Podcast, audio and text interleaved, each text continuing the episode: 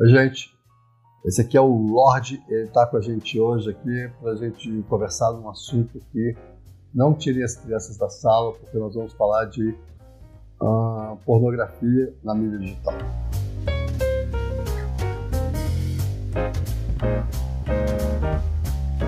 Por que não tire as crianças da sala? Porque esse é um assunto muito reservado, mas que está muito presente no dia a dia dos nossos filhos, dos nossos cônjuges e dos nossos avós também. E a gente vai falar hoje sobre uma mídia que as pessoas falam muito pouco dela, mas que é responsável por um dos maiores problemas na, na, na saúde mental das pessoas. Como eu disse já várias vezes, existe um mapa mundial de penetração da mídia que é muito maior do que qualquer mapa de alguma religião conseguiu penetrar. A gente sabe que a mídia interfere em pequenas cidades, em grandes países, em grandes cidades, pequenos países. A mídia pornô, né, vamos chamar ela assim, ou cybersex, é, ela tem uma coisa interessante, que eles têm estatísticas muito interessantes, porque as estatísticas são feitas pelas pessoas que entram.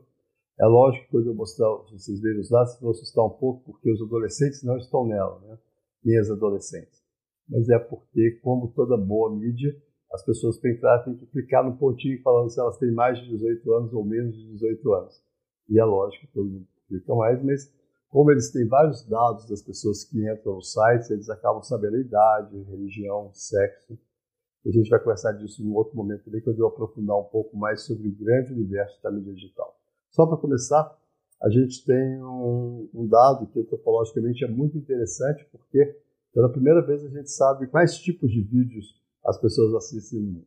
Então a gente sabe, por exemplo, no ranking das preferências, por exemplo, dos brasileiros. E é interessantíssimo porque vocês vão ver é que a gente tem estatísticas anuais.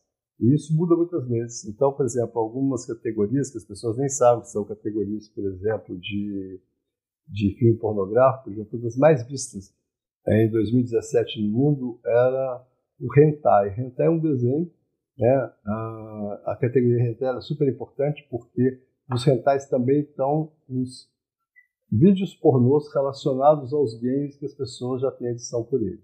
Então, por exemplo, um game de grande edição como Fortnite, ele tem a sua versão em pornô. Né? E isso está na vida das crianças dos adolescentes e dos adultos muito mais. É uma coisa que não se conversa muito, mas muito. Se a gente for pensar, uma, um tráfego de dados tão intenso, maior do que o YouTube, é, diário, com certeza tem muito mais gente vendo do que falando que vê. E o que é mais interessante é que é, os horários que esse mídia corre mais, a gente vai ver os dados do Pornhub, que é um dos maiores sites, que na verdade não é um site só, ele tem um pool de sites, são grandes empresas que em 2017, por exemplo, geraram um trilhão de dólares. Só para vocês terem uma ideia, isso era o PIB do Brasil. Então, é um grupo de negociantes que vendem imagens, e essas imagens têm uma forma de serem passadas e têm uma forma de provocarem maior necessidade da pessoa assistir. Como eu tenho falado, toda essa área ela tem a ver com adição. Adição a gente sempre pensou no álcool, nas drogas, a gente tem que pensar em adição como comida, adição a, e como eles estão envolvendo o sistema de prazer, né? então o sistema de recompensas, ele também está envolvido na questão da mídia. É óbvio que a gente sempre imagina que a maior recompensa para o ser humano é no fim, ter uma relação sexual prazerosa isso é uma recompensa. É uma recompensa, mas existem outras recompensas mais fáceis de conseguir, talvez, e mais saudáveis, como, por exemplo, o esporte. Então, a gente tem ah, todas essas estatísticas, por exemplo, do Pornhub, o que, que a gente tem? Que existe um tráfego de quase 600 mil horas, existem mais de 800 buscas por algum tipo de pornô. Eu tenho uma conversa aqui com os meninos que gravam, que são mais jovens que eu, e uma vez eu peguei que eles falaram, não, a gente vai falar de pornô digital. Eu disse, não, pornô é digital. É porque no meu tempo era revista, né? Então a gente tem uma mudança nisso, tem uma mudança nas práticas e que ficam normais para todo mundo. Então a gente vai ver a mudança desse grupo de, né, de, de buscas, eu não estou falando nem de desejos, e tem uma coisa muito interessante é que o hentai, que é esse que eu estou falando, ele hoje em dia é o mais procurado no mundo, talvez, e tem uma história muito interessante porque o sistema russo de segurança cibernética ele caiu porque um, um jovem estava usando, assistindo um pornô no seu trabalho no sistema de segurança e com isso entrou um vírus. porque dentro desse sistema também existem vários outros parceiros das empresas uh, de pornô e como elas são todas escondidas e usadas escondidas, muitas vezes as pessoas não percebem, mas elas estão sendo vigiadas e os seus dados estão sendo vendidos. Mas aí chega em 2018 com dados de 33 bilhões de visitas por ano. Se ninguém assiste, se ninguém fala disso, é, é algo estranho, né? Porque é um universo gigantesco se a gente for pensar em termos mundiais e por país. E as categorias modificam, isso é o mais interessante, acho, do isso antropológico, é como que existe uma modificação e as modificações acontecem por faixa etária. Né? Então, assim, os mais jovens, é logo se espera, os rentais entram bastante forte, mas eles também têm uma busca, que essa também é a primeira vez que eu vi, me assustou muito, que é uma das mais frequentes, é de stepmom, ou de stepdad, quer dizer, né, a madrasta. E aí a gente vai ver a mudança disso com a idade e que eles vão alterando de acordo com o perfil daquele momento da mídia, do que anda acontecendo no país, do que anda acontecendo. Provavelmente no Brasil deve ter tido um aumento do Golden Shower depois que o presidente postou sobre isso no Twitter. E o que é mais importante aí é que o acesso muitas vezes se dá pelo console de game. É que as pessoas acham que às vezes as crianças estão no console de game, que elas estão protegidas de uma certa forma, que ele pagou um sistema de segurança, mas nem sempre o sistema de segurança está até ali. Mais do que a gente ficar vigiando e tentar impedir, é importante conversar sobre que as pessoas tenham cuidado, porque uh, eu lembro que assim, o meu primeiro uh, contato com a, a imprevisibilidade da indústria pornográfica é que um paciente meu com síndrome de Down de 16 anos, ele era especialista no tipo de prática sexual que eu nunca tinha ouvido falar e ele sabia o termo em inglês. E isso me chamou muita atenção, né? Primeiro, Down, às vezes não são bobos de jeito nenhum. E, mas né, uma criança de 13 anos sabia algumas práticas que os brasileiros só foram conhecer quando apareceram 50 tons de cinza. Que aí, ou então uma criança recente de 9 anos que disse para a mãe que ela estava muito preocupada com o bulde dos homens, porque seria a mala, né, os documentos. Ela tinha 9 anos de idade e a avó ficou assustadíssima, porque a avó não tinha a menor ideia do que era esse termo, que era em inglês. Então, assim, a gente começa a ver um território onde as crianças transitam, os adolescentes transitam, os adultos também transitam, mas uh, que a gente não tem ideia que está acontecendo, ninguém fala sobre isso. E ele é responsável por uma dependência muito grande, porque ele vai alterar uma série de funções de prazer real das pessoas. E só para de curiosidade, eu acho esse dado muito interessante, é que em 2018, o aumento de pessoas assistindo esse site Pornhub, por exemplo, elas chegaram quase no mesmo tanto de pessoas que estavam assistindo o Oscar. Né? Assim, então assim, a gente consegue entender como que tem muito mais gente assistindo do que a gente imagina. Né? Assim, na Inglaterra teve um ano que a única coisa que ganhou, né, uma coisa que perdeu, aliás, um pouco, foi para a mídia pornô, foi o casamento real, que é uma coisa que todo mundo assiste. Então você começa a perceber que muitas vezes as pessoas entram na rede para ver uma coisa e vão parar nela de uma outra forma, porque à medida que ela começa a assistir, ela começa a, gradativamente a necessitar de buscar esse prazer e a gente vai perceber que isso também vai alterar outras formas de prazer. Vou chegar nisso nessa conversa ou na próxima. Aliás, como todo a média de tempo que as pessoas conseguem assistir o vídeo pornô é de no máximo 10 minutos. E essa é a média mundial e é a média de sucesso. Os meus vídeos estão ficando um pouco grandes, eu acho que eu posso perder muita assistência das pessoas que já estão acostumadas a esse padrão.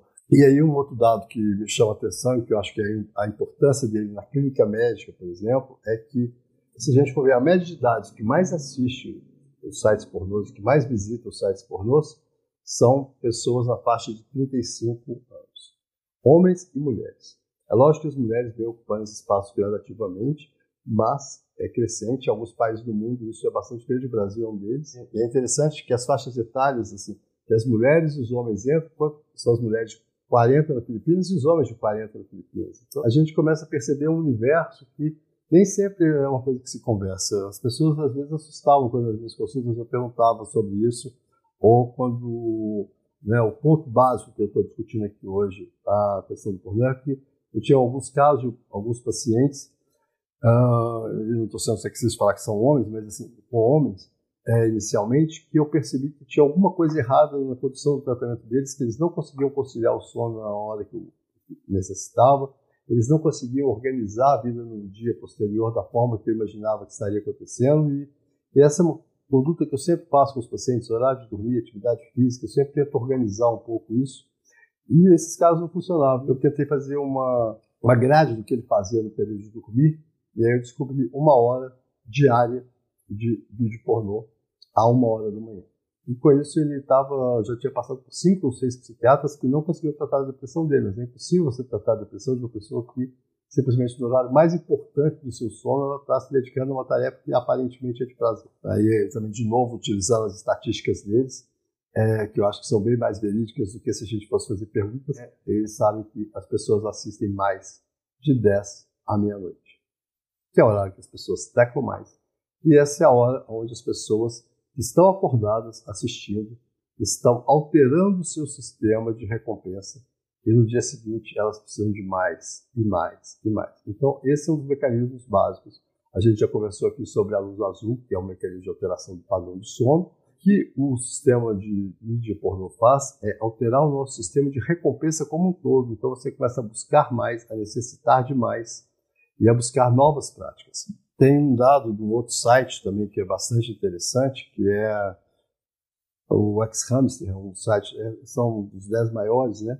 E ele mostra que quanto mais tempo a pessoa assiste a mídia pornô, mais ela começa a modificar o seu padrão de hétero, bissexual ou homossexual. Então ela começa a transitar um pouco mais, coisa que não acontece em crimes amigos. E o estudo italiano que eu acho fundamental é da gente, os jovens italianos de 21 a 23 anos, que assistem mais de duas horas por semana de mídia pornô, eles têm alterações nas funções sexuais. Então eu imagino um ser humano, sexo masculino, na hora que ele, é, ele tem a sua ação mais forte dos hormônios para as funções sexuais, né, que ele está mais ativo, o seu funcionamento biológico está preparado mais para a questão sexual, eles têm uh, orgasmos prematuros, uh, problemas de ereção e principalmente falta de prazer. Então é como se imagina 25% dos jovens na idade mais uh, saudável, eles têm alguma disfunção sexual e é hoje muito frequente eu tenho pacientes que chegam aqui com 20, 22 anos, utilizando medicações que são utilizadas para o tratamento de pessoas acima de 60, 70 anos. Então, hoje eu falei, só estou apresentando esse universo que eu acho anedótico, anedótico no sentido de aprender, mas é engraçado muitas vezes. Né? Eu, eu acho muito engraçado quando eu estou com os meninos aqui no consultório e eu começo a falar com eles que eles estão assistindo vídeo pornô do joguinho favorito deles, mas não existe isso. Aí eu mostro que existe a regra 34, para todo joguinho tem o seu pornô. Né? Então, é, a indústria ela é muito bem organizada no sentido de nos estimular à dependência do produto que ela vende. E as pessoas não estão preparadas para isso. Uma avó que ajuda o seu neto a comprar skins do Fortnite, ela não imagina que o neto dela pode também estar utilizando a, a mídia pornô de uma certa forma, porque quando o Fortnite não está funcionando, ele entra nela. Ou então, como diz o paciente meu, que o dia que cai o Xvideo, que ele não está baixando nada, que é um outro site de mídia pornô, os caras lá do serviço dele ficam muito nervosos. então, assim, aí você começa a ver pequenos relatos, onde você percebe que isso é muito mais presente no cotidiano das pessoas nesse momento do que né, isso já existiu na humanidade. E hoje vou terminar por aqui então, e na próxima eu quero aprofundar mais, a gente tem mais uma próxima conversa sobre isso. Boa noite.